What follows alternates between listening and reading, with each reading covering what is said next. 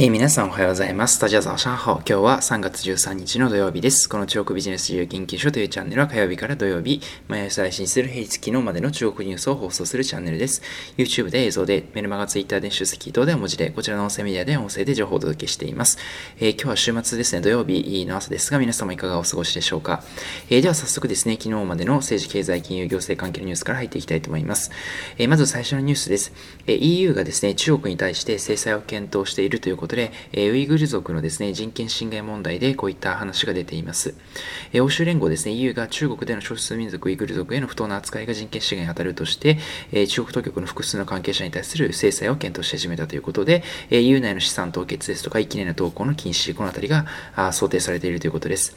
え続きまして、え日米、えそれからオーストラリア、インドの首脳会議がですね、昨晩夜ですね、え行われました。え脱炭素等々に向けたもの、それからインド太平洋のですね、え自由民主主義法の支配といった共通の価値観を共有する4社がですね、えこういった協議を行ったということが出ています。えそれから続きまして、中国と北朝鮮のですね、境界を結ぶ橋がありまして、え鴨緑江というですね、え川がありますが、ここのですね、鴨緑江大橋ですね、新鴨緑江大橋というのの開通に向けて、今中国政府が準備を進めているということが出ています。それから続きまして、中国とアメリカのですね、半導体業界が対話窓口を設置ということで、両国のですね、制裁に協議をしていくということが出ています。中国の半導体企業で構成する業界団体がですね、11日、アメリカの業界団体と対話窓口を設けると発表しました。アメリカ政府による中国企業への制裁などについて対応策を話し合う予定ということで、半導体産業のサプライチェーンを維持したい中国側と中国市場で正気を探るアメリカ側の思惑が一致したのではないかというふうに見られています。中国の業界団体であります中国半導体ですね、工業協会によりますと、こういったグループが設立されたということで、米中からそれぞれ10社程度の代表者が参加しているということで、中国側はですね、業界団体が約770社ということが出ています。で、えトップはですね、SMIC ですね、中国の国産半導体メーカーであります SMIC、それの他にファーウェイとか、あと思考集団、政府系ファンド等々の関係者が参加しているということが出ています。え同じくですね、半導体関係のニュースですが、中国政府がですね、半導体産業を育成するために所得税の減免などによる支援対象の技術力の高いですね、有料企業に絞り込んでいくということが出ています。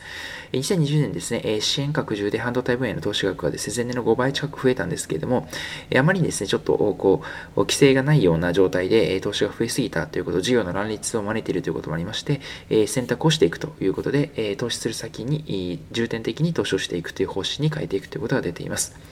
それから続きまして、バイドゥ等のですね、12社に対して中国当局が罰金ということで、独占禁止法違反でですね、罰金刑を課すということで、罰金それぞれですね、12社50万元、日本にしますと約800万円くらいですけれども、こちらを課していくということに出ています。例えばその他にテンセントですとか、あと、ディディのですね、子会社とソフトバンクに関しても、届け出をしなかったということ等々で、罰金の対象になっているということが出ています。どういった内容かと言いますと、買収、出資の際にですね、報告書をきちんと提出し,、ね、していなかったということが話題問題になっているということが出ています。独禁法に関してですね、最近もネット通販大手であります、ピンドドとか、メイトアン等にもですね、不正な価格操作で罰金処分が出てますし、また昨年末にはですね、アリババに対して独禁法による捜査がですね、入っているということが出てました。それからですね、続きまして、世界の 5G の特許ランキングということで、トップ10のうちですね、4社中国の企業が入りました。1位はですね、ファーウェイです。それから ZTE が第3位に入っています。それから第9位に OPPO、第10位にですね、ダータンというですね、会社があります。ダータンモバイルという会社が入ってまして、10, 10社のうち4社が入りました。ちなみに日本のですね、シャープが8位にランクインしています。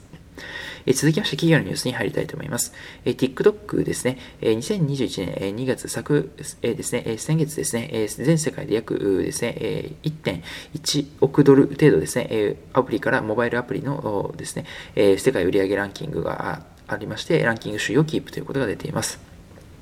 えちなみに全体の2位がですね、YouTube で、3位が Tinder になってまして、1位 TikTok、2位 YouTube、3位 Tinder というようなランキングになってました。それから続きまして、中国 EC 大手のですね、JD.com 傘下であります物流配送プラットフォームの DADA というのがあります。即配大手の DADA ですね。こちらがですね、2020年の決算を発表しました。当社ですね、上場もしている会社ですけれども、2020年の売上高は市場予想を上回ったんですが、最終的には黒字転換まだできずということで、まだ収益化には至っていないということが出ています。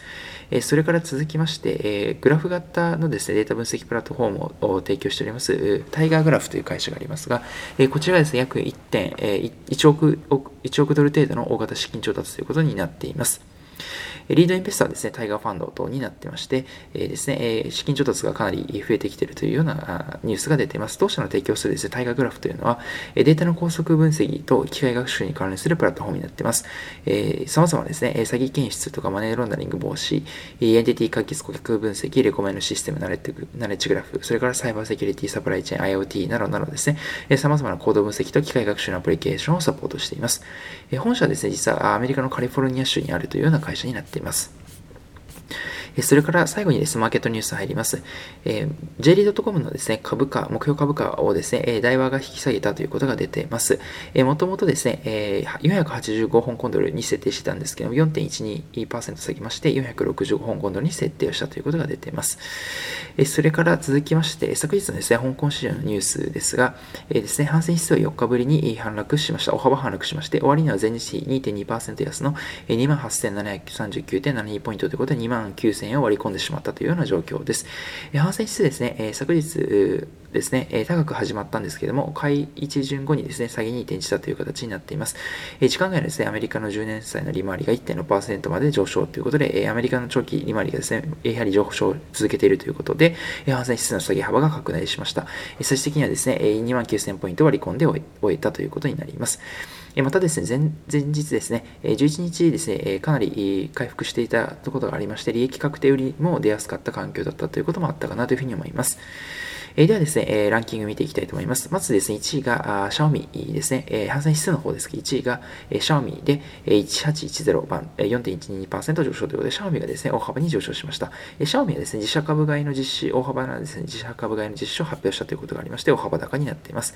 えー、2位がですね、えー、ですね、公安国際集団という会社で、えー、1000、トンで44番、静止パルプの会社で1.37%上昇。え次がですね、ホアラン DG という会社で1100トンで9番、不動産デベロッパーの会社で0.84%上昇になっています。え全体の下位3位ですね、第50位がテンセントで700番、えマイナス4.41%下落。え第2位、全体の第2位で、え第51 1位がですね、サニーオプティカルというですね、製造工学部品の会社で2382番、マイナス4.73%下落。一番悪かったのがですね、AIA グループで、マイナス5.53%下落というふうになっています。証券番号は1299番です。それから反省テック室の方に行きますが、